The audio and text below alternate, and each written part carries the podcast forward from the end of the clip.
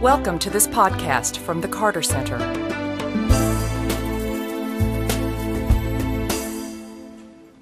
Good evening, everyone, and thank you for joining us this evening. I'd especially like to welcome the uh, Carter Center supporters and members of the Atlanta consular community who are with us here tonight. My name is Matthew Hodes. I'm the director of the Carter Center's Conflict Resolution Program, and it's my pleasure to welcome you to the fourth program in this year's Conversations at the Carter Center series. The series gives us an opportunity to engage our neighbors here in Atlanta with our efforts here at the Carter Center to wage peace, fight disease, and build hope around the world.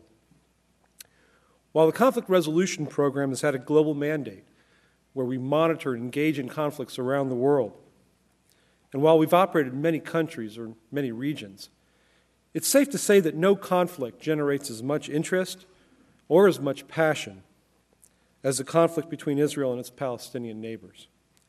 Tonight, we'll seize the opportunity to take stock of where we are and examine the prospects for peace that may still be. After our speakers complete their initial conversation, you will get an opportunity to ask them questions. And if you have not already uh, written a, uh, a, question and submitted it to uh, our volunteers, please do so now as they walk up the aisles. The speakers will answer as many questions as time permits. Tonight's conversationalists really don't need much of an introduction and are both long established figures in global affairs. Uh, our leadoff speaker tonight will be Madeleine Albright. Secretary Albright is and will always be known as the first woman to be Secretary of State of the United States. Uh, prior to her appointment from 93 to 97, she also served as our permanent representative at the United Nations. And I should note uh, that sometime before that, she had begun her public service career in a different forum, uh, serving on President Carter's National Security Council staff, and even before that, working for Senator Ed Muskie. Dr. Albright is currently a principal of the Albright Group, LLC, a global strategy firm. She's also the first Michael and Virginia Mortara Endowed Distinguished Professor in the Practice of Diplomacy at the Georgetown University School of Foreign Service. And she's the chair of the National Democratic Institute for International Affairs. And she is the chairman of the, of the Pew Global Attitudes Project and the president of the Truman Scholarship Foundation. Uh, she also finds time to be the co chair of the Commission on Legal Empowerment of the Poor and also serves on the board of directors of the Council on Foreign Relations and the board of trustees for the Aspen Institute. Following Dr. Albright's comments will be the comments of our other speaker, the 39th President of the United States and winner of the 2002 Nobel Peace Prize, Jimmy Carter. We all know that President Carter's uh, role in the Middle East has uh, been long and historic. He negotiated peace between Israel and Egypt through the Camp David Accords during his presidency and has remained actively engaged in Middle East peace processes and discussions about them ever since he left the White House. He stayed in touch with the major players and the leaders from the countries that uh, are, are all over the Holy Land and has made numerous trips to the region, most recently as an observer to Palestinian elections in both 2005 and 2006. His long standing commitment to a two state solution that preserves peace for the Israelis and justice for the Palestinians is well known, and in that spirit, he provided the keynote address to the formal launching of the Geneva Initiative in 2003 which is a model agreement drafted by the veterans of the 2000 Camp David negotiations and 2001 Taba negotiations uh, of what a final status settlement could look like. Some of you may also be aware that he's written a book about this topic recently. His recent book, Palestine Peace Not Apartheid, has stirred debate around the world and is currently on the New York Times bestseller list. In 1982, after leaving the White House, he and his wife Rosalynn founded the Carter Center, a nonpartisan organization that works to resolve conflict, promote democracy, protect human rights, and prevent disease around the world. Please welcome President Carter and Dr. Albright.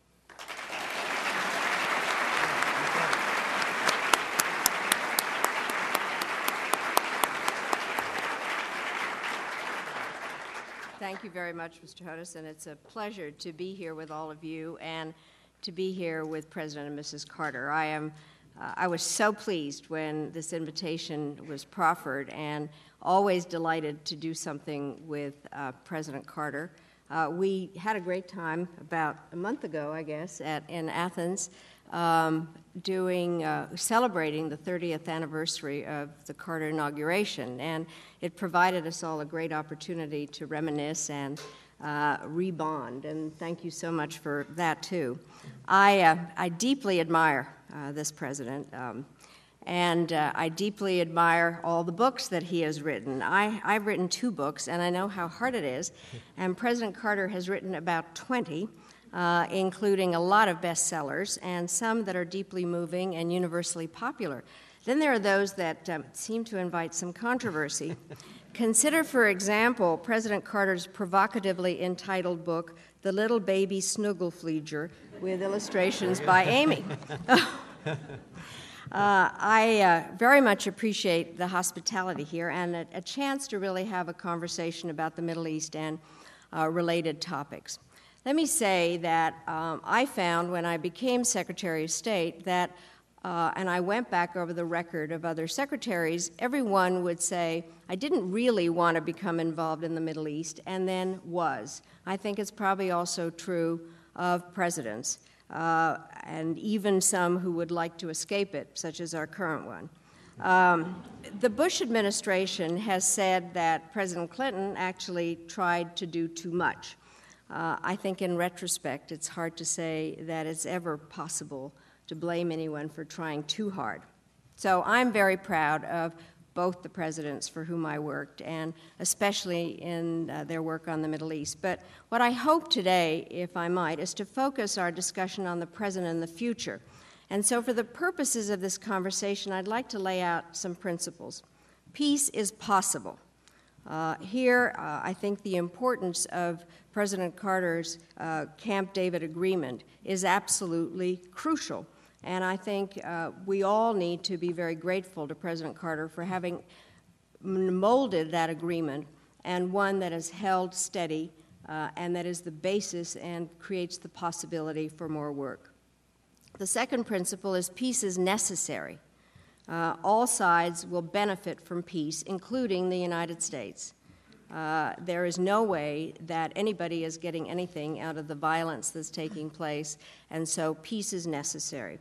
The third is peace requires compromise by all sides. Um, an illusion uh, exists that uh, somehow people think that they can bring peace by unilateral actions. I don't think you can. It requires compromise by the parties and therefore involves more than one party. And finally, I think you have to say that peace won't just happen. Um, there, it is not something that is easy to come by, and therefore there needs to be a lot of help. And for me, that means that the, that means that the United States has to play a role in this. Uh, I believe that the Bush administration has really wasted a lot of years uh, because they did want to distance themselves from the work that uh, took place during the Clinton administration. I think also, to be frank, that they were eager to humiliate Chairman Arafat uh, which actually helped Chairman Arafat return to a role that I think he liked, which was being a victim. I spent a lot of time with Chairman Arafat, and a picture that I will never forget was him uh, in his Ramallah headquarters after they had been attacked, and there he was with the Palestinian flag, a candle, and CNN. Uh, and I could see that that, that was something uh, that uh, put him back in being a victim, and I thought that he needed to be much more of a partner. Uh, I'm also very worried that the administration did not support uh, Mahmoud Abbas sufficiently when they had a chance.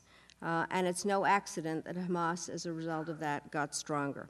So, what are the problems? I think that uh, in President Carter's book, I think he gives a very apt summary of what the issues are. And if I can quote The desire of some Israelis for Palestinian land, the refusal of some Arabs to accept Israel as a neighbor, the absence of a clear and authoritative Palestinian voice acceptable to Israel, the refusal of both sides to join peace talks without onerous preconditions, the rise in Islamic fundamentalism, and the recent lack of any protracted effort by the U.S. to pursue peace.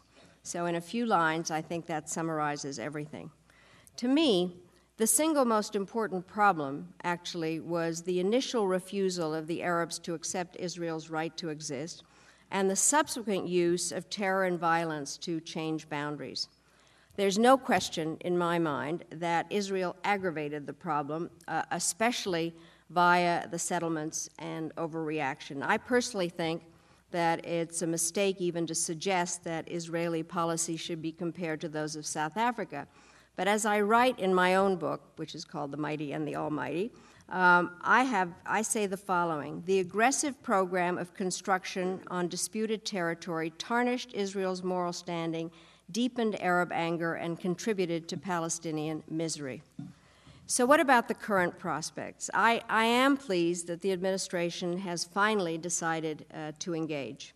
I think it's very important because, as I said, the U.S. needs to play an active role.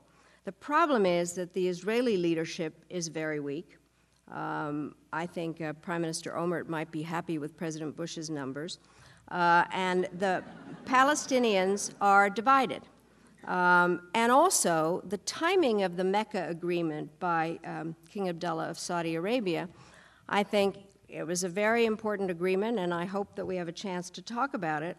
But uh, somehow, Secretary Rice's trip um, shows that they weren't exactly coordinated, um, and whether they really there was enough um, discussion about what had happened and how these particular trips worked. Uh, I don't believe that Secretary Rice's trip, uh, where uh, she was not even able to get uh, Prime Minister Olmert and uh, Mahmoud, President Mahmoud Abbas to be together, uh, shows that it was particularly useful and that the Mecca agreement could have been used in some other way. The suggestions have been made that what is necessary now is a long ceasefire that that really is the best hope, and it would allow both sides to enjoy some calmness and maybe uh, resurrect or recreate or create in the first place uh, some confidence. I think we also have to understand how important the economic component is. Uh, when one reads about the situation of the Palestinians and the unemployment, uh, and the difficulties that they have in exporting whatever farm goods they have, I think that it's essential uh, that uh, we understand the economic component. Uh, Matt mentioned that I'm uh, on the board at the Aspen Institute, and we have a project um, now backed by the Overseas Private Investment Corporation, OPIC, and uh, some Palestinian financing to, in fact, uh, set up a program of small loans for Palestinians on the West Bank. And so uh, I do think that the economic component is important, and it's certainly something uh, that um, President Clinton tried to do. Stu Eizenstat, who worked for President Carter, uh, helped to put together an economic package at that time, and I think we have to understand that. I also think, and the last point here, is that we have to look at this within a regional context.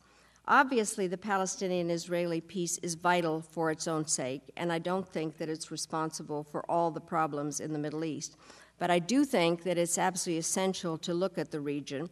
Um, the issues of Syria, Lebanon, Iran, and Iraq all raise important issues, uh, and I think they do have to be dealt with together. Uh, there has to be a regional strategy, and I look forward uh, to doing um, to answering some questions and having a discussion on that. So, but here again, I see basic principles that need to guide the American position respect for human rights and territorial sovereignty, respect uh, for culture, religion, and history. We need to listen more and lecture less. We have to have some respect for complexity. We tend to see things and people in terms of good and bad. Um, in fact, people are uh, most of them that I know are a little bit of both. Uh, and we also have a very short attention span uh, in a region that has very long memories. Um, I do believe in democracy. Uh, I think the link that uh, the Carter Center and the National Democratic Institute has had on a number of uh, democracy projects is very important. But democracy um, is uh, the right place to start. It might not solve everything, uh, but it is the right place to start. And for me, it's also the right place to stop and yield the floor to President Carter.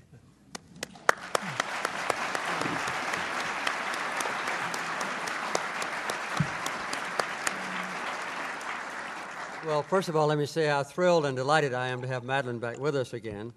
Uh, she's been a personal friend and a political ally for me for many, many years. I don't want to say how long, uh, more than 30 years we've been together. And uh, when I uh, chose Ed Muskie to be my Secretary of State, I knew that she and Ed Muskie were the most intimate of associates, and that has strengthened my confidence in her. Also, I have a great admiration for everything that she has done uh, in her public service. And I don't think that anyone could improve at all on the outline that Madeleine has just given about the current situation and what needs to be done. And I'll try in my brief remarks not to duplicate what she did, but maybe to cover a few additional points. The fact is that since Israel became a nation, now many years ago, there has been a kind of a constant stream of American policy and very closely assigned to uh, aligned with international policy about the, the role of Israel.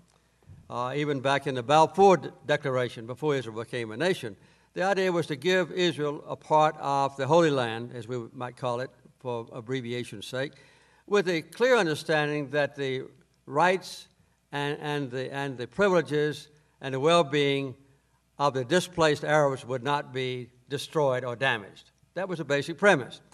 And then later, as we went along for, for the um, formation of Israel, uh, a glorious uh, movement, in my opinion, and one well justified. Uh, Israel was first given a smaller amount of property, as you know, and then later, in 1949 and subsequently, including confirmed in 1967, Israel was given 77 percent of all of the land between the Jordan River and, and the Mediterranean Sea. Uh, the Arabs were given, the Palestinians, 22%, and the other percent, if you're math- mathematicians, you already figured out 1% left over, that's Gaza. And that's been the arrangement. And I think the official policy of every American government since then and the United Nations has been that that's the delineation of property division among the powers that live there. Well, when I became president, uh, nobody asked me to start a negotiation. Uh, even when I campaigned around the country for four years almost. Uh, I never had this come up much. People wanted me to defend Israel, and I obviously uh, almost always agreed to, but I didn't have any big pressure on me when I became president to start negotiation. But I decided and announced before I was inaugurated, even, uh, I think at the Woodrow Wilson Institute for speech, that one of my major purposes would be to start the peace process moving, which was fairly well dormant then as far as finding a definitive agreement between Israel and her neighbors. So back in those days, I thought that Yitzhak Rabin would be the prime minister, but he was soon replaced, as you know, by Menachem Begin, and then I began to meet with all the leaders who lived in that area the Saudi Arabians, the Syrians, Assad wouldn't come to the United States and never did. I had to go to, uh, to Europe, to Switzerland, to meet with him, and then with, uh, with um, King Hussein and with uh, Yasser Arafat and with the Saudis and so forth to negotiate with them. I found that everybody was very timid, all the Arabs were, about dealing with Israel, except Sadat. Sadat was a bold, powerful, generous, wonderful leader, the best foreign leader I've ever met in my life. And he and I hit it off immediately, and he soon told me that he would like to start genuine discussions with Israel. And I knew that Menachem Begin, a very conservative Likud leader who had been accused of terrorism in the past, his, his organization, Irgun, blew up the King David Hotel and killed 96 people one night. But anyway, he was surprisingly amenable. So we had a long talks at Camp David. And the basic principles that I adopted and that all my pre- predecessors had adopted was that uh, Israel was to withdraw from the occupied territories, from occupied territories, and uh, that the Palestinians were to be given their basic rights. And that's what we negotiated for 13 days at, at Camp David. And of, as a result of that, Prime Minister Begin reconfirmed in writing his commitment to UN, Sec- UN Security Council Resolution 242 that says that the prohibition against the acquisition of territory by war and calls for Israel to withdraw from occupied territories. And uh, he also agreed persistently to give the Palestinians full autonomy. He emphasized the word full. In fact, he asked me to insert it. And then he also agreed to withdraw both military and political forces from Palestinian territory, the West Bank and Gaza. And that's about, that's when I left office. And so I really felt that, uh, that there was uh, an opportunity for that to be a permanent uh, arrangement. The thing that we did later that I, that I shouldn't overlook was uh, six months later to negotiate a peace treaty between Israel and Egypt. But, but what Sadat always wanted was to guarantee that Israel get out of Egypt's territory and guarantee full rights and privileges for the Palestinians. I was very disappointed uh, later when a, a, massive effort was made to, to acquire and then to uh, confiscate legally and then to colonize major parts of the 22% left to the Palestinians. And so that became the biggest bone of contention. But I have to say that although some presidents have wavered back and forth, and some have not been very interested, that that premise has always been maintained that Israel would withdraw from Palestinian territory and that the Palestinians give their, be given their full rights. Well, those things did prevail. And uh, at one time, Israel invaded Lebanon. I put pressure on uh, Prime Minister Begin. Uh, while I was president, he withdrew. Later, when Pre- President Reagan was there, Israel invaded Reagan, uh, Lebanon again and stayed there almost 20 years and finally withdrew. So, so that's been kind of the background of it. And the Palestinians have been divided and, and deprived of their basic rights. And at the same time, many Arabs have not been willing, and some still are not willing, to accept Israel's right to exist and to live in peace. Madeleine mentioned a very important step that not many people remember, and that is in 2002, King Abdullah of uh, Saudi Arabia, at that time he was crown prince, proposed that all the Arab countries publicly recognize Israel's right to exist and to live in peace within Israel's own borders. And that is the premise on which recently Secretary of State Condoleezza Rice has begun to negotiate or talk about negotiating with the Palestinians and the Israelis. And, and that's, that's kind of the history, a brief history of what has gone in the past. The book uh, that Madeleine mentioned, I wasn't going to mention it myself, but uh, was written uh, in a time of frustration because I admired greatly the extreme and dedicated effort that President Clinton and Madeleine and others made to consummate a peace agreement during the last year or two of his term. If I had one criticism, it would be that he didn't start in his first term. But it was late. And the most substantive proposals made, the ones that are most reasonable, actually took place toward the end of his term or even a few days after he left office in Taba. But it was, it was a notable uh, effort. I decided to write the book quite reluctantly. I signed a contract to write the book with Simon & Schuster a lot more than two years ago now. And I didn't know what to do about it because I saw, as president and after I left office, an almost total absence of any substantive discussions about the actual situation in the West Bank and Gaza. It's almost uh, totally inconceivable that any member of Congress would publicly declare that they would uh, adopt a balanced position between Israel and uh, the Palestinians, or that they would publicly espouse a demand that the basic human rights of Palestinians be honored, or that Israel would withdraw from its internationally de- designated borders. That's impossible. And, and quite often in this country, that debate is missing. The last uh, three elections in which the Carter Center has been involved, we were involved with National Democratic Institute, as Madeleine just pointed out, required me and all the representatives of the Carter Center, 40 or 50 at a time, to, to go to the West Bank and Gaza and East Jerusalem ahead of time. This is common practice for election observers, and, and literally to go all over the entire region.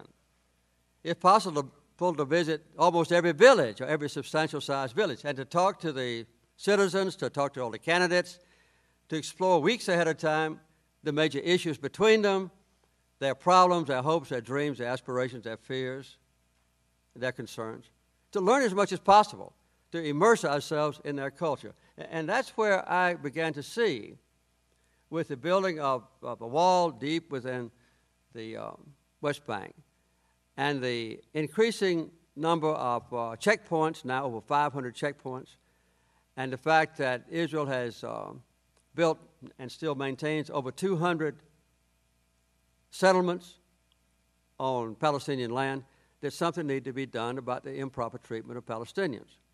So, to bring about a debate on the subject and let there be a, a, a greater discussion than it has been in the past, at least, to try to promote the legitimate human rights of the Palestinians and to bring about a renewal of the peace effort that had been abandoned when President Clinton left office. Not a single day of negotiations have been conducted since George Bush became president. Not a single day. And it's only been the last few weeks that his Secretary of State has begun to have uh, any sort of effort of peace talks. And that's dramatically different from what President Clinton did. So, to restart the peace talks, to have some genuine debate, and to point out the plight of the Palestinians was the major purpose of, of, my, of my recent book. And it has aroused a, a good bit of interest, and I'm, and I'm glad that it has. And uh, it hasn't, in its totality, it hasn't been unpleasant for me individual uh, comments and statements, yes, have been unpleasant. But I think it has accomplished the basic purposes. What will happen now, of course, is a big question. I have, I have maintained um, an acquaintance uh, with the Palestinians on all sides. I'm not nearly so uh, strictly restrained as if I was in a public office. And for instance, the uh, president of Syria President Hafiz al Assad's son. I've known him since he was a college student. And uh, I felt an unwarranted restraint on me. Uh, when I was going over there for one of the um, elections, I think it was when after Arafat died, routinely I notified the State Department and the White House that I was planning to visit Syria and talk to President Assad, the new President Assad, and I would be glad to take any messages to him, which I had done previously under President Reagan and I was called immediately by the Security Council advisor in the White House. He ordered me, for the only time in my life, not to go.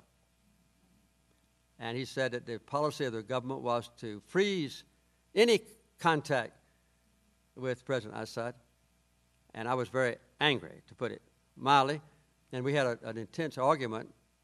And he said, Well, I said, Well, I've known him since he was a college student. I think it maybe I could help and Syria's attitude toward uh, Iraq, and maybe instigate him to be more helpful in Lebanon and, and maybe look toward the Golan Heights. And he said, Absolutely not. The president has told me to tell you no. So I didn't go.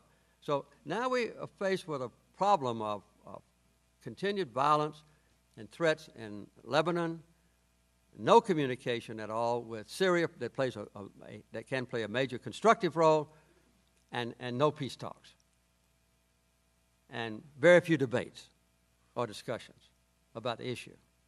So that's why I wrote uh, my book, and there's some controversial aspects of it with which Madeleine has just disagreed. I'm not surprised.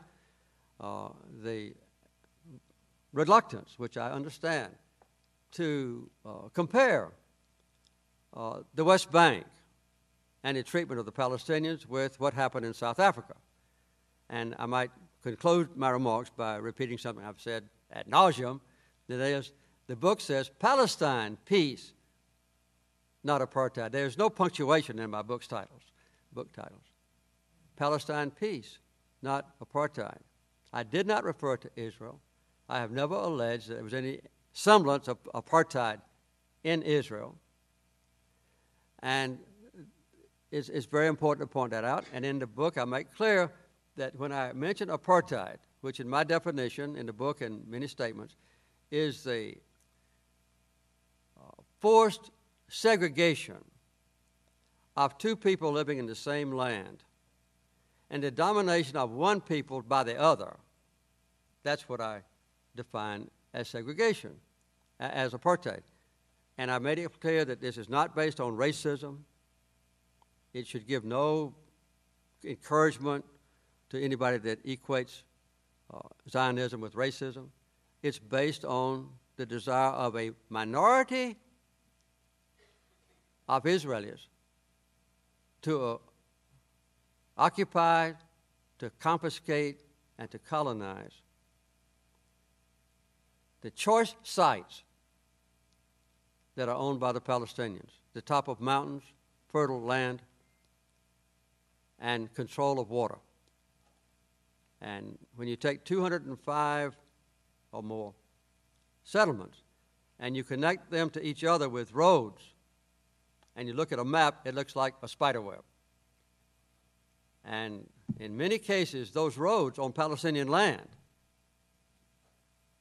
are inaccessible legally to the Palestinians. Well, I think that should be changed. And uh, that feeling has been what's caused the controversy about the book. And the bottom line, I think I can say without fear of contradiction from my partner up here, we, we share the same hope that we'll see a future where Israelis can live in peace and Palestinians will have their full human rights and justice. And the Bible says righteousness. And that those rigid borders can be modified. I made the keynote speech when the Geneva Accords were revealed. And we, Matt Hodes and I worked on that ahead of time. And, and that calls for a negotiation between the Palestinians and Israelis under the supervision, probably, of the United States, so that a substantial portion of the West Bank can be given to Israel permanently, so that about half of all their settlers can stay where they are. And in exchange for that, an equivalent amount of land, maybe just east of Gaza or wherever, can be exchanged. So, peace for Israel, justice for the Palestinians. I think will go a long way toward resolving one of the major problems that all of us presidents have had for the last 50 years almost, and will remove a great cause of intense animosity and maybe a lot of the terrorism attacks they were seen in the past. So I think we have the same hopes and dreams. Thank you all.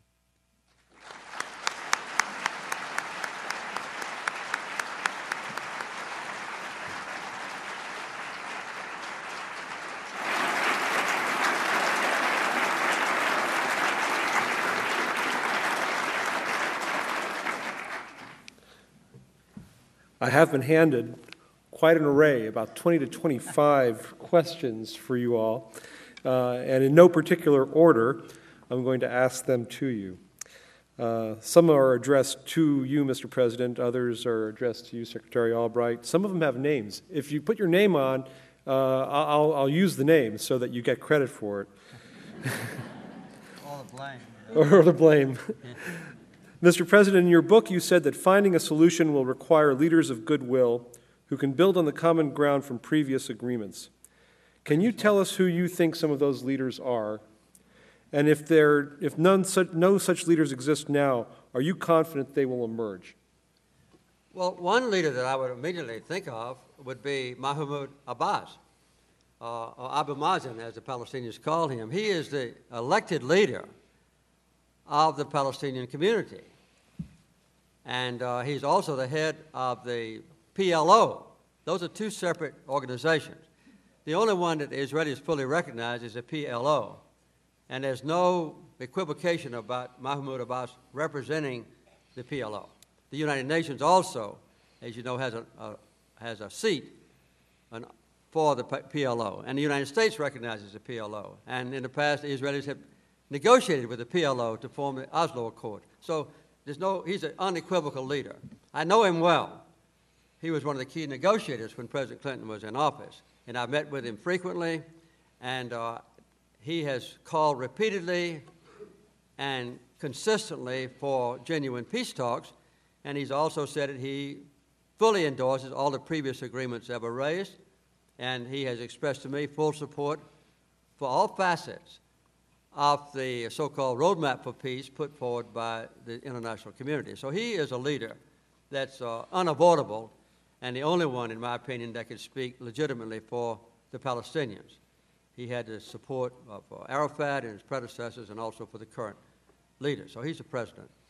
Uh, I think the other key players in, in the negotiation will have to be the United States.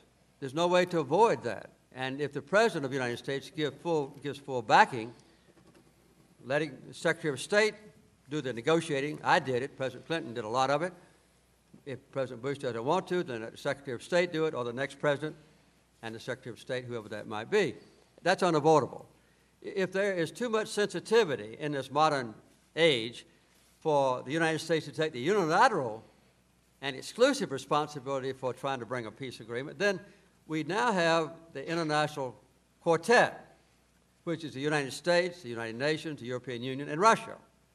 And it may be that some sort of a multi dimensional negotiating team could be formed to play the role of mediator. That, wouldn't be my, that would not be my first choice, but that's a fallback choice. The other thing is that whoever is the prime minister of Israel will have to be the leader. I've known Ehud Olmert since he was a young man first running for a position in the Knesset. I know him well. He's a strong, able, intelligent man.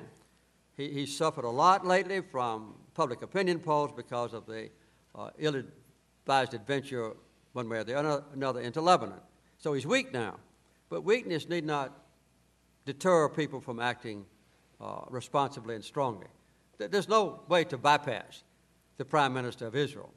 So the United States, uh, Mahmoud Abbas, and the Prime Minister of Israel, whoever they might be, the President or Prime Minister will have to be the three key negotiators, backed up maybe, as I said, by representatives of the United Nations, the European Union, and, uh, and Russia. The next question is for both of you, and I'm going to add a bit to it. Do you think Israel can ever have a negotiating partner in Hamas or Hezbollah? And what or is there anything we can do to address Iran's influence on such organizations? For, for both of you. Well, I think that in order for Hamas to be a partner, they have to renounce violence as a tactic and uh, a, make it very clear that they recognize the existence of Israel. It doesn't mean that they uh, would have to automatically recognize uh, the borders because those are final uh, status issues. But I do think that they have to make clear that they at least recognize the fact that Israel exists and to give up violence as a mode. I think there are, um, President Carter talked about the elections. Um, uh, what I think is unfortunate is that there was not some kind of an entry fee to get into the election process, meaning that what, whoever participated in it would renounce violence. Uh, they, the, Hamas won, um, and they won primarily, I think, because they were closer to the people, and there was real questions about corruption and various aspects of, uh, among the Palestinian Authority. But it would have been good if the price of entry had been that they had to give up violence. Uh, Hamas is not a monolithic organization, and there is a model uh, that might work, and that is the Irish model, where a political arm of the IRA, Sinn Féin, uh, agreed to give up violence that then made it possible for negotiations uh, to go forward. Uh, I think it's very important to understand that Hamas provides, uh, created a support system among the people because it provided a lot of social services. And so uh, they play a very um, important political role.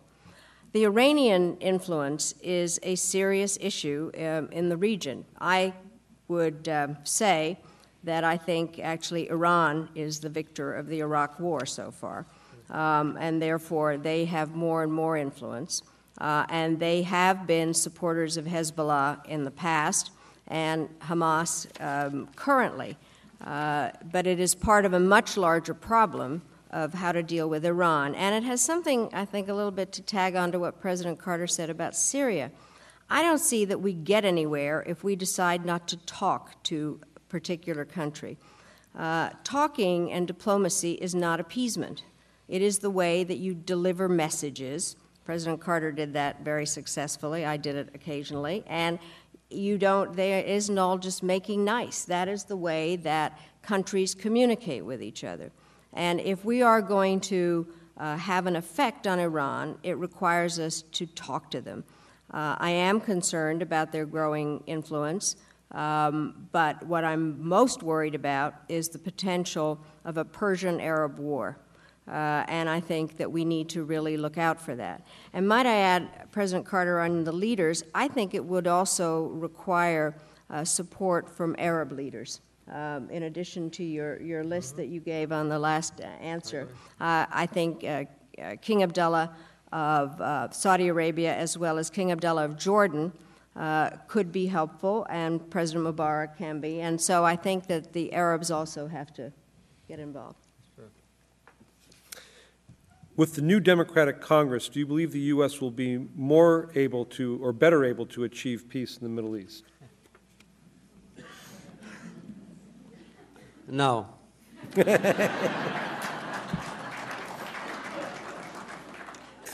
Relating to uh, Israel and Palestine, no. However, I think the new Democratic Congress will be more inclined to accept the recommendations of the uh, Hamilton Baker Committee, which I support, and I think Madeleine does too. I've read her statements. And this would uh, mean, first of all, including Iran and uh, Syria in the discussions relating to Iraq, and they strongly recommended that peace talks be commenced and carried out between the Israelis and the Palestinians. So if they adhere to those two premises, uh, then I think that's a step uh, in the right direction. But uh, I don't see the prospect of, of um, Democratic members of Congress being any more uh, willing to tackle the sensitive issue that might be critical of Israel than have been their predecessors. Well, I, I think, first of all, it's up to the administration to carry out uh, peace talks, and uh, the Congress can encourage them. Um, I, I, do think uh, that there are people in Congress that are capable of seeing a variety of sides on this. Um, but I don't think that it's necessary to attack Israel. I think that we need to understand that Israel has been our friend and ally. Uh, we were the first ones, President Truman, to recognize them. Uh, we care a great deal about their security uh, for a number of reasons, some uh, cultural and historic, and the fact that they're a democracy. Uh, I, but I fully agree with President Carter that it's important to uh, understand what the Palestinians need, the legitimate rights of the Palestinians. And uh, I think that that is possible to do while at the same time not thinking that this is all Israel's fault. So um, I think that members of Congress, especially the new ones, I think need to get very well versed in the various complexities of this issue because, as I said in my remarks, the U.S. will benefit also if there is peace in the region. And uh, I would hope that we would be able to um, pr- press in some way this administration to move forward. Uh, they have been very reluctant. And I think the saddest part about, there are numbers of sad parts about changing presidents. Uh, but uh, the problem is that when one administration doesn't at all pick up what the other one did, and if in fact there had been some building when you left office, President Carter, on the things that you had accomplished, we might be in a different position. And if this administration had picked up on the hand of cards that President Clinton left on the Middle East, we also would be in a better position. And so this is one issue where partisanship is uh, making the situation much, much worse. I want to disassociate myself from attacking Israel. I, I certainly didn't mean to imply that anybody should attack Israel. Uh, I think to bring Israel to the negotiating table, even under some, substantial pressure, and to uh, help to orchestrate a peace agreement uh, based on international law is, is better for Israel. And, and, I don't look upon that as attacking Israel. We have to defend Israel. But that, that's just one of the, uh, the points that need to be made. And I, I certainly don't want to speak for Hamas. I, am after the election was over, we, we had, during the election a year ago, in January, when Hamas won 42% of the votes, I was constrained, as were the members of the National Democratic Institute, which Madeleine indirectly heads, that we would not uh, talk to or negotiate with Hamas during the election. However, uh, the day after the election, I went to Ramallah to meet with Abu Abbas, Mahmoud Abbas, and I also met with a, a, a Hamas leader who's now, he was now in prison because he was elected to the parliament. He lives in Ramallah. He's a medical doctor. And, and we talked to him. And, and I urged them then to uh, recognize Israel, to comply with the restraints that are preventing international uh, aid and other things to go to the Palestinians. He said, Which Israel? Is it Israel that occupied our land? Is it Israel that's building settlements all over West Bank? Is it Israel that won't let us vote in East Jerusalem? Is it Israel that won't withdraw to their own land? I, I didn't argue with him, but that was his argument.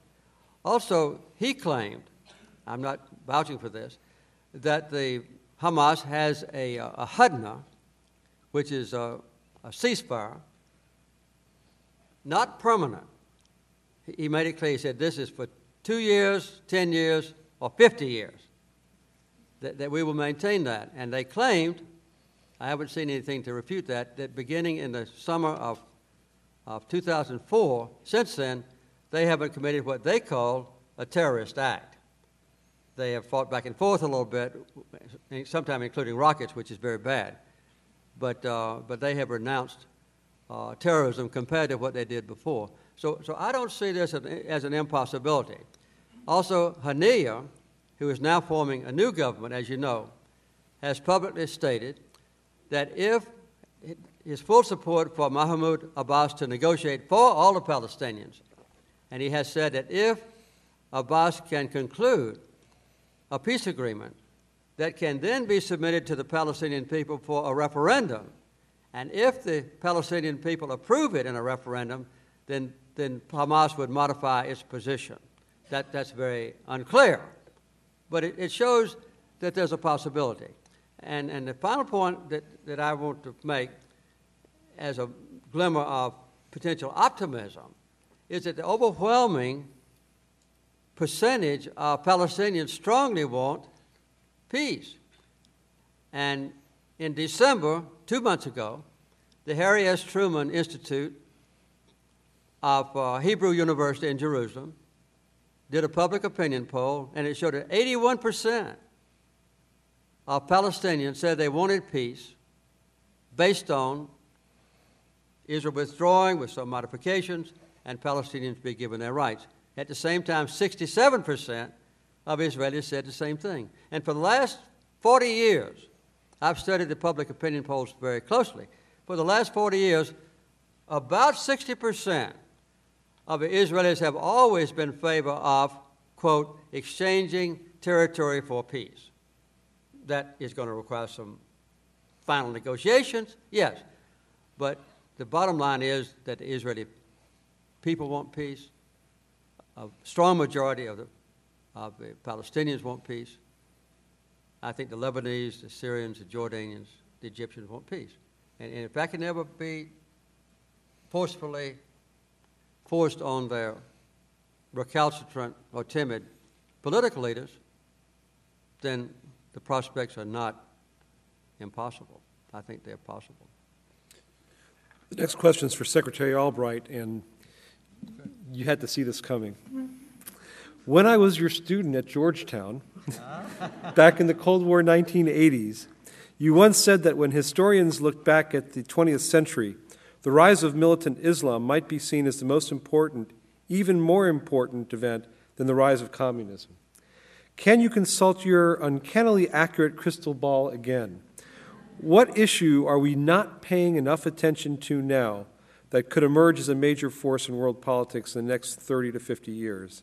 And this was from Natalie Kowalski, who I guess was your student. Yes, I remember Natalie, actually. Um, you know, I, at that stage, I was um, uh, also speaking about, uh, I think I shocked that class by um, saying that I thought the world after the Cold War was going to be even more dangerous than the one uh, during the Cold War. Uh, and unfortunately, I'm right about that. Um, what I am concerned about generally is that we don't fully understand what is happening in the 21st century. Um, we haven't started out very well. I know um, with some presumption, you said that I will always be remembered as the first woman Secretary of State, which I am. But I used to say, shortly after I was named, which is where the presumption comes in, that I was the last Secretary of State of the 20th century and the first of the 21st, which assumed that President Clinton would keep me. He did, and so I am. Um, and so we were beginning to think a lot about what the 21st century would look like and what the various threats were going to be. And they are what are primarily known as transnational threats that the system is not prepared to handle at all. Uh, and I think the issues, uh, President Carter and I were just talking about this and with Rosalynn, is I think the biggest problems out there are um, connected with the widening gap between the rich and the poor. Uh, there are about 6 billion people in the world. Uh, the vast majority of them are poor, and the vast majority of them uh, live in um, a variety of areas where they uh, have no connection to the governments where they live, or there are no governments. Uh, they, as a result of modern technology, can uh, see exactly what the rich have. I don't blame terrorism on poverty. Uh, terrorism comes from a variety of different uh, causes. But clearly, a sense of being uh, isolated and um, uh, really delegitimized and feeling that you are not a part of any society, I think, is one of the most dangerous aspects. And you link that to resource problems uh, throughout the world. President Carter was talking about water issues in the Middle East. If you all think we're now arguing a lot about oil, wait till we start arguing about water. Uh, and so I see the problems coming from the rich poor divide, the issues of resources, which then become fueled by a complete lack of understanding of each other's religious backgrounds. And so that can then, uh, the book that I've written is really about that we need to understand uh, the strength and basis of religion in a lot of our conflicts and have to figure out uh, how to bring people together rather than drive them apart. But the rich poor divide is my biggest issue. I wanted to ask you both about this issue of preconditions as a strategic or tactical element in negotiations today. As you know, the quartet has imposed a series of three preconditions of a unilateral nature on the Palestinians before negotiations are supposed to open. How do each of you feel about the use of preconditions of this type in uh, a negotiation process such as the one we hope to have in the Middle East? Well, I don't, I don't really uh, equate those with preconditions because what it spelled out is a step by step procedure that's supposed to have been followed that leads up to the you know, agreement on the, on the most controversial issues but I don't think they are, they are steps that, that both sides have to accept on one side before they move forward. But I think to summarize what I consider to be the only reasonable uh, outline for a peace agreement would equate almost exactly with the Geneva Accords. And that was built upon the work that Bill Clinton did uh, I think just two or three days after he left office, there was a meeting at Taba a little coastal town. And uh, it was not an official meeting. Uh, no American was there. And the prime minister of, uh, of Israel, um, Barak, said that he didn't authorize the Israelis to negotiate. But unofficially, they began to talk about what might be a solution not only to the border between Israel and Egypt, but what could be done about the return of Palestinians to their former homelands? What could be done about Jerusalem? Those are the three big ifs. And they worked for several years on it. And, and when I was given the Nobel Peace Prize, we thought they had an agreement. And the chief negotiators came over here, and uh, they suggested that, uh, that we go from Oslo to Sweden and let them announce the agreement. But the Swedes were reluctant to do that, and so they had some more time to negotiate. And it was finally announced in November of 2003 when it. December. December 1st. December of 2003. Anyway, there were, there were 250 people in Geneva. It was financed by the Swiss. A lot of Israelis, a lot of Palestinians. 50 leaders endorsed it, including Bill Clinton, including Tony Blair, including Jacques Chirac. Uh, I think about 30 Nobel laureates endorsed it. Uh, President Bush didn't make any statement, but he authorized his Secretary of State, Colin Powell, to meet with the two negotiators. They presented, they printed up tens of thousands of copies of the Geneva Accords, and they, they put them in almost every mailbox in Israel and in the Palestinian areas. And there were public opinion polls run. In fact, James Baker Institute, former Secretary of State's Institute, did the polling. And they found that a strong majority accepted those agreements, those premises. They were all unofficial, though. And Ariel Sharon, the Prime Minister of Israel, condemned it. Well, it outlined what I mentioned earlier, and that is that the contentious issue of the border would be modified to let half the Israelis stay in Palestinian territory. On return, which is a, maybe the most difficult for the Israelis, uh, UN Resolution 194 calls for the right of return for Palestinians who lost their land as Israel was made into a nation. That, there was a compromise reached there that I think is the only one and that is that, that Palestinians could return to the West Bank and Gaza, but they could only return to Israel, which would pack Israel with Arabs, if Israel approved each case individually. And there were some very careful delineations, very similar to what Bill Clinton had worked out on, on how you handle the holy sites in Jerusalem. It was almost a complete package. And I think that no matter who negotiates in the future, whether it's two years from now, five years from now, whatever, that the final result is not going to be very different from the uh, Geneva Accords. And, I, and that's why I, still re- retain hope. It's a very reasonable approach uh, and, and not bad for either side. I think on the question of well, preconditions, I, I do think that uh, what the quartet has laid down are not really standard preconditions. What they are is, is the necessity to recognize Israel. If, you're, if there's going to be a negotiation, the side has to at least recognize that the state exists. So I think that that is a, uh, just a, a, statement of fact. Generally, uh, if one can talk about negotiations, I think you can totally prevent any kind of negotiation if you have so many preconditions that you'll never get to the table. Um, and I think that is part of the issue uh, with Iran. Uh, it was part of the issue for various parts of the North Korean negotiation. And you sometimes have to decide uh, that you have to unblock those and put all the issues on the table because you can precondition yourself out of uh, any dialogue at all.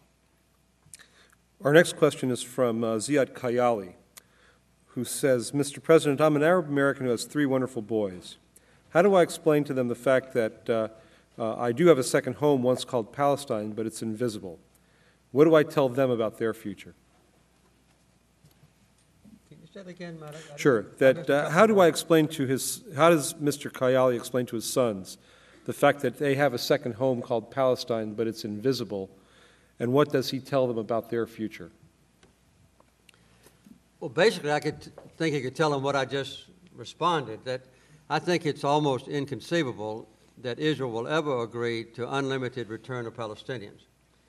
Uh, what I wrote about in my book was that the basic premises of, uh, of the Geneva Accord should apply, and, and that there be a large fund established in, in the International Court of Claims that could be used to compensate Palestinians as an alternative to coming back to their previous homes. Th- That's still a viable possibility. Uh, when we had the hostage crisis when I was president, I confiscated $12 billion of uh, Iranian uh, money, $2 billion in gold, by the way, and the uh, Bank of England. And, and we put that in escrow with the idea that every person in America that had uh, lost a bulldozer or had not been paid for building schoolhouses or roads and so forth could appeal to this international court of claims and they would be paid off.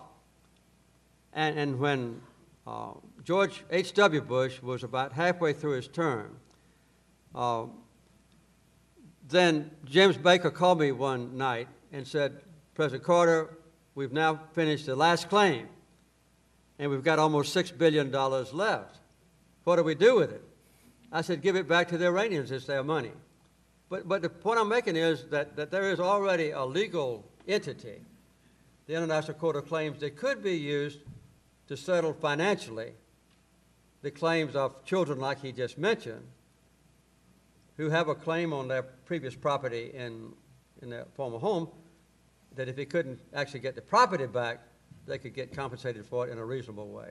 Can I- The, the return of um, refugees, is a, like everything else that's part of this, is incredibly complicated because, at least this was true when uh, President Clinton was at Camp David, was that the arguments made is that Israel also had to recognize that the refugees, that they were responsible for having created the refugees, which is morally impossible because uh, they believe that they were cre- that this came as a result of the War of Independence. So it became a much more complicated kind of uh, existential issue. Uh, that's one part of it. The other part, and I think that what turns up in the Geneva Accords is very much based on, on what we worked out, um, as I call it, our Camp David, is that um, because there would be a Palestine, uh, that would be the place where the right of return would take place. And then Israel, as a sovereign country, like any other country, uh, should have the right to decide what the numbers were that they would take in of uh, returnees. And then the idea that there were lots of people, actually, Palestinians, who were living in various countries, um, some in Latin America, some uh, in Europe, some in the United States, actually were not necessarily desirous of going home, but they were desirous of, of a claim that then could be paid out of this particular fund. Matt, you also so have to remember that there are two uh, groups of, of uh, refugees. One is uh, what happened in 48 or 49, the other one is what happened in 67. Right. So I agree with Madeleine, you can't hold the Israelis responsible for what the United Nations declared and what the United States approved that forced a lot of Palestinians out of what's now Israel. But the subsequent exodus of Palestinians, there it might be a little more difficult. And, and I would say, in order to get an agreement, not to call on Israel to be responsible for financial payment, but to let uh, the United States and, and France and England and Germany and, and Japan and, and, and wealthy countries, let the Arab countries put in an, enough pot money to make the compensation. But if you start putting that financial burden on Israel, they're not going to pay it. If they do, the United States will furnish the money, Right. which would be okay with me, by the way. Each of you have referred to your Camp Davids. Uh, we have a question here that asks you to compare and contrast the processes that each of you uh, were engaged in, the differences and uh, uh, in your efforts to mediate both in 1978 and in 2000. Could you comment on those differences? Well, I won't, I won't try to compare them. I'll just tell you the technique that I used and, and that I still use. Uh, I personally, in the Carter Center, have been involved in a lot of, of uh, negotiations. Uh, and I have always used what I call a single document method. I try to study ahead of time all the facets of, of the issue and what each side has publicly or privately demanded from me as a mediator that they want to achieve. And so, I, before I get there, uh, with the help of a lot of people, I write out what I think is a fair agreement on one document. And then I go back and forth to both sides and show them exactly the language that I propose. And if there is a geographical delineation, I draw the map and let them know exactly on the map what is going to happen. And so there's never any question in either side's mind about what they are agreeing to or what they are rejecting. The second thing is that in the principles of negotiation, every time either side makes a concession, they have got to be convinced that what they're giving up is less than what they're going to get. It's a good deal for them. Both sides have to agree to each step. And then the final thing is that both sides have got to feel that they won. It's a common thing win win. And, and I believe that now, 27 years later, the peace treaty between Israel and Egypt, I, I would guess that both sides felt that they won.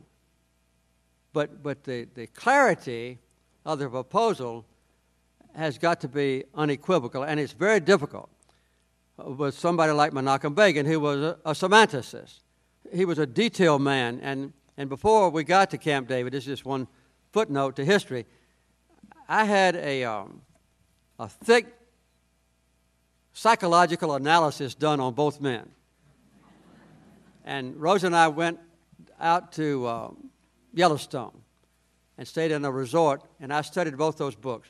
But, but it was written by historians and biographers and psychologists and psychiatrists who analyzed how both men should, would react, Begin and Sadat, under pressure.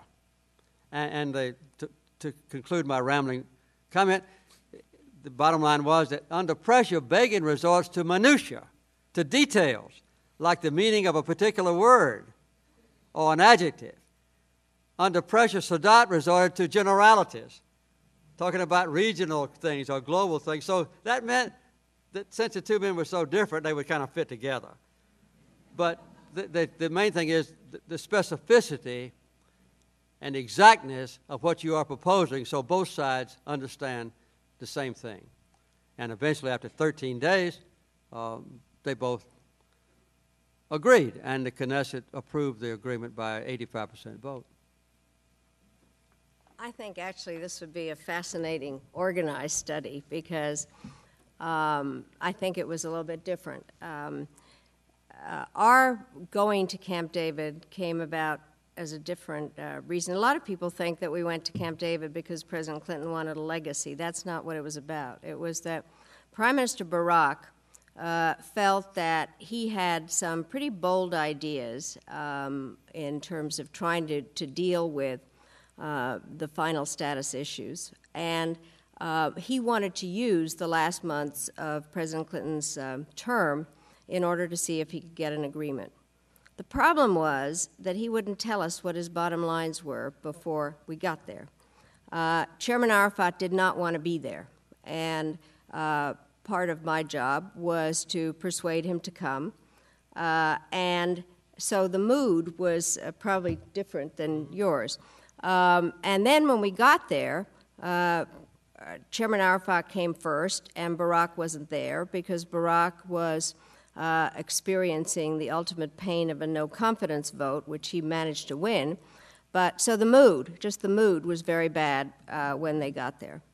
Uh, I imagine that if uh, President Carter and I said to anybody here, Would you like to spend two weeks at Camp David? you might say yes.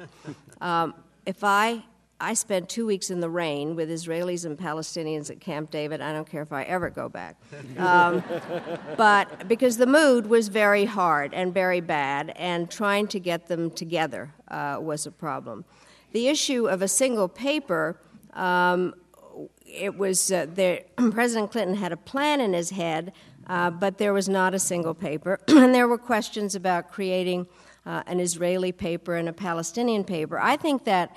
Uh, it would be very interesting if you and President Clinton actually had this conversation because I think there is a, was a somewhat different approach, both at Wye and at Camp David. What President Clinton tried very hard to do was to uh, get each side to understand the perspective of the other. Uh, at Wye, uh, he was able to get Prime Minister Netanyahu and Arafat at a dinner. It was just President Clinton and the two of them and me and a note taker. And just getting, President Clinton was very good about feeling your pain, so he was trying to get them to feel each other's pain. Um, and it was an interesting exercise. But ultimately, after several days of listening to them, then he sat there with a yellow pad and had columns for what each of them were, and then began to suggest various uh, combinations to them. But the problem really was that while the Israelis had these bold ideas, as I said, they didn't share them with us. Therefore, uh, Chairman Arafat, I think, um, was certainly not a detail person, but he, I think, felt uh, that he was not in a position to make decisions about the disposition of the holy places. But uh, I have to say, President Carter, you sound um, as if you were, well, we know you were very organized about all this, but having been a, a minor player at the White House, we were so nervous that you would never come back. Uh, because when were you coming back down from the mountain so that we could say we had a success? And meanwhile, you knew exactly what you were doing. But it would be interesting to. It would, yeah.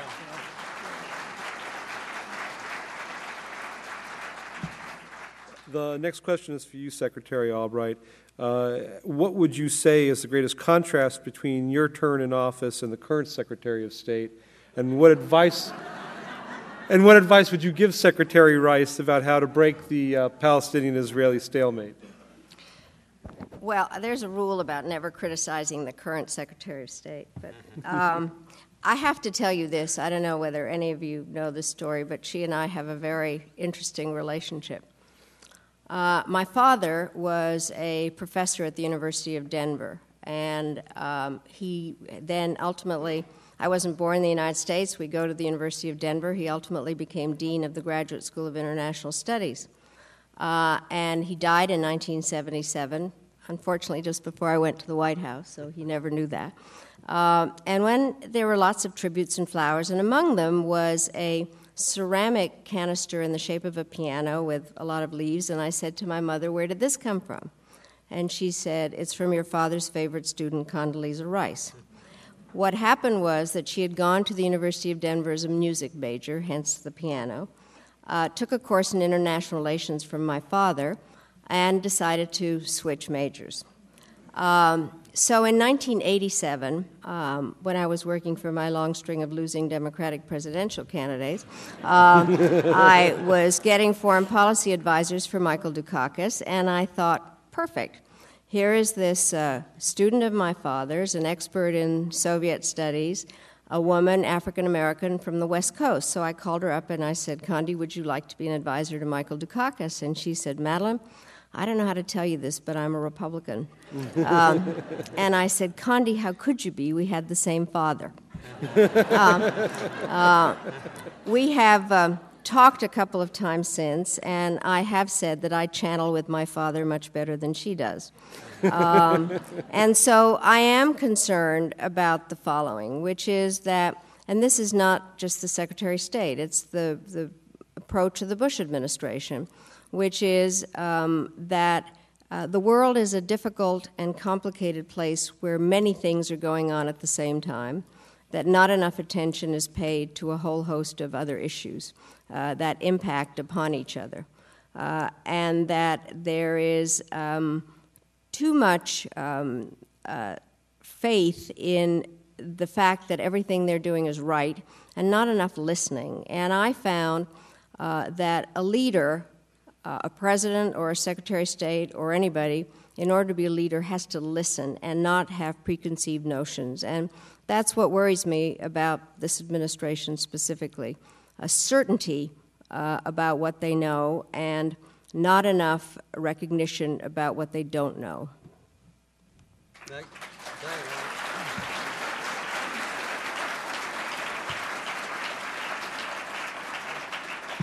I think it's, it's something that everybody ought to remember is that the Secretary of State doesn't make the ultimate decisions. And I've talked to Condi Rice often, and I've met with her just with just her there and President George W. Bush and me in some very sensitive discussions. And I've seen some of her public statements uh, in an innovative, when an innovative question was raised. I, I think she would be much more amenable to intense concentration on Mideast peace process and much more amenable to having open discussions or free discussions with Syria uh, than, than President Bush is willing to let her do. That's my own opinion. I think it's accurate. So, you know, you can't really blame Secretary of State too much when they uh, take a position that their boss has uh, adopted. And on the other hand, you can't give them too much credit uh, either without acknowledging that the president makes the ultimate decisions. So I, I, I like Condi Rice. I think she's a brilliant young woman, and, uh, and, and I, I would like to see her given a little more uh, freeway. We haven't talked much about the uh, recently announced Mecca agreement. And one of our questioners asks whether you see uh, the new cooperation between Hamas and Fatah as a positive or a negative development. Well, I see it as a positive development. Um, I don't think there's any state secrets here uh, if, if I point out that um, I know all the people involved, um, including the Hamas leaders and also um, uh, the king of, um, of Saudi Arabia, at least by telephone calls. I know, I know I've known him a long time. And before the um, meeting was called at Mecca, we contacted uh, King Abdullah personally. Uh, Matt delivered the, the, message with some thoughts that we had. The main thing was that uh, the conflict that the Palestinians were perpetrating on each other in Gaza uh, was a black eye for all Palestinians it was unnecessary, and that we hoped that uh, Saudi Arabia would exert its maximum pressure on both of them to uh, have a ceasefire. And secondly, that hopefully all the Palestinians could adopt the same basic uh, principles that, were, that I mentioned earlier in the 2002 agreement when all every Arab country in the world agreed to recognize Israel's right to exist and to live in peace. And um, Hamas has been willing to say uh, some make some steps toward the uh, end of violence, but not completely, because they've never said that they would not attack Israelis of all kinds who were in the West Bank and, and Gaza. They have said that they would not attack Israelis in Israel. So they got a, got a way to go yet uh, for Hamas to uh, comply with the uh, three requirements that Madeleine has mentioned two or three times, with which I agree. But I, I think it was a step in the right direction.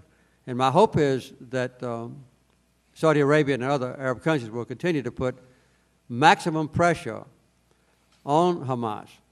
Some of the key Hamas leaders, as you know, uh, live in uh, Syria and pull the strings from Damascus.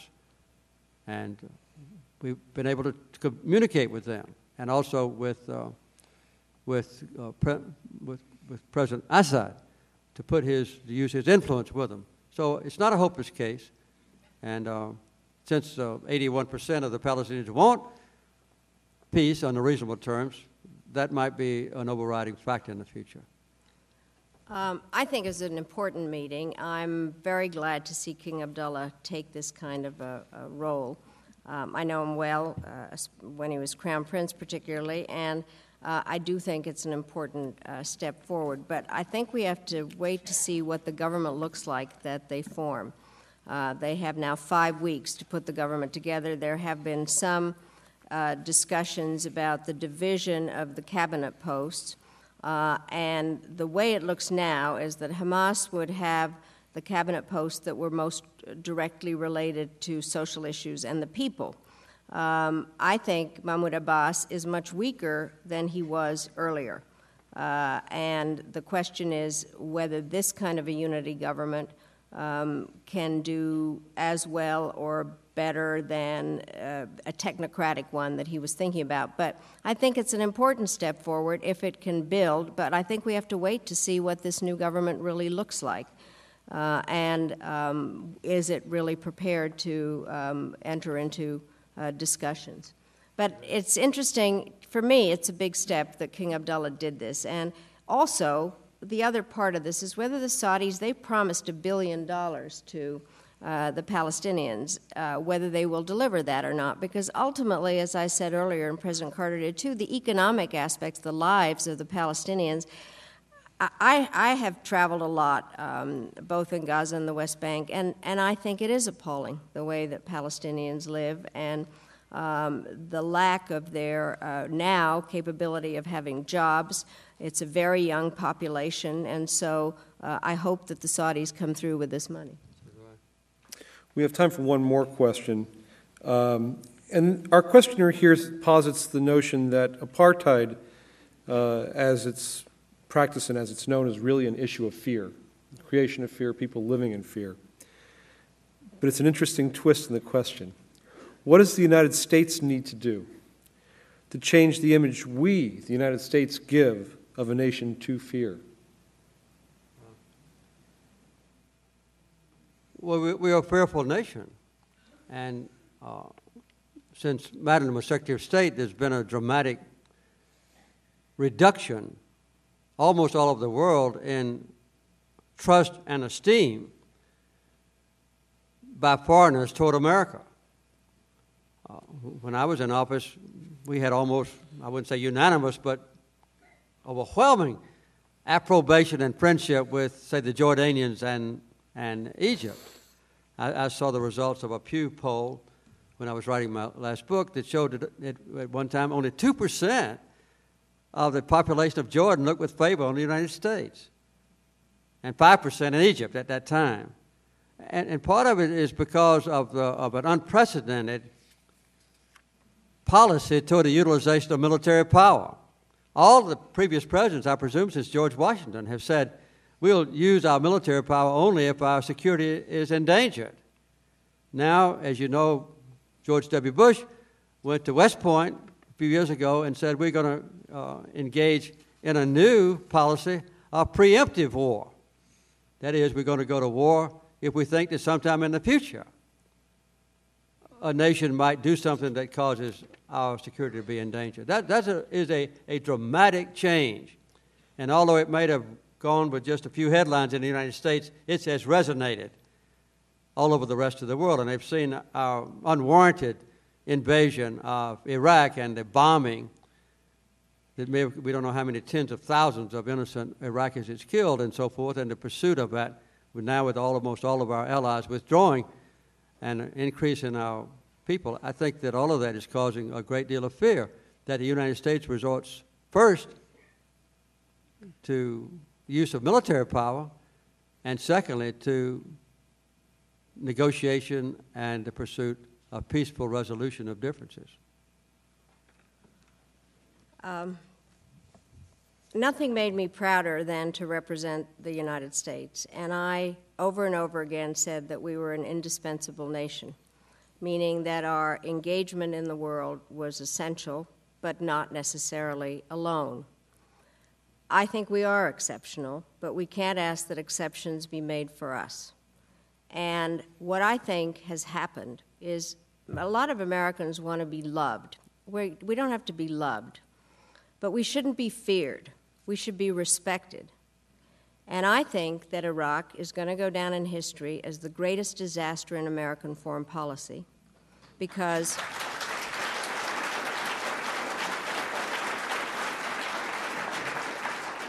because we have lost the element of the goodness of American power, and we have lost our moral authority, which is what President Carter gave us when he put human rights as central to American foreign policy. And I am very troubled by that.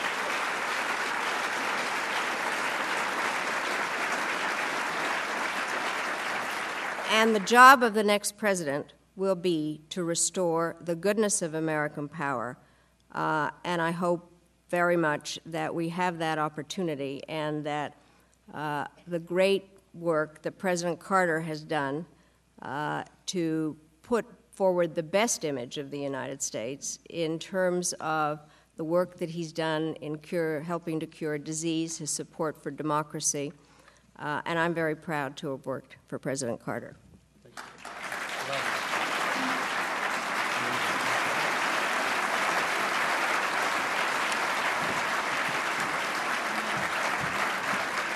good. I told you it was going to be pleasant. Well, we made it though. There's like one more thing to say. I have to make one more- Sit down. Sit down. Well, that's about the best note that we could possibly hope to end on. I would like to thank President Carter and Secretary Albright for taking the time to be with us tonight and to thank you, our guests, for your interest in our work. If you'd like more inter- information either on the work of the Carter Center or on the Albright Group, there's informational material outside for you. The next program in our conversation series is called Your Mental Health at Work and will take place on April, 22nd, uh, April 26, 2007. Uh, former First Lady and our Mental Health Task Force founder, Rosalynn Carter, will lead this conversation on how workplace conditions affect employees' mental health and on the job productivity. The event's free and no RSVPs required. If you need more information, you can go to our website, www.cartercenter.org. One administrative note if you all will, please stay in your seats until our speakers are able to uh, move on. Uh, and with that, I will thank you very much for joining us tonight, and we look forward to seeing you in April.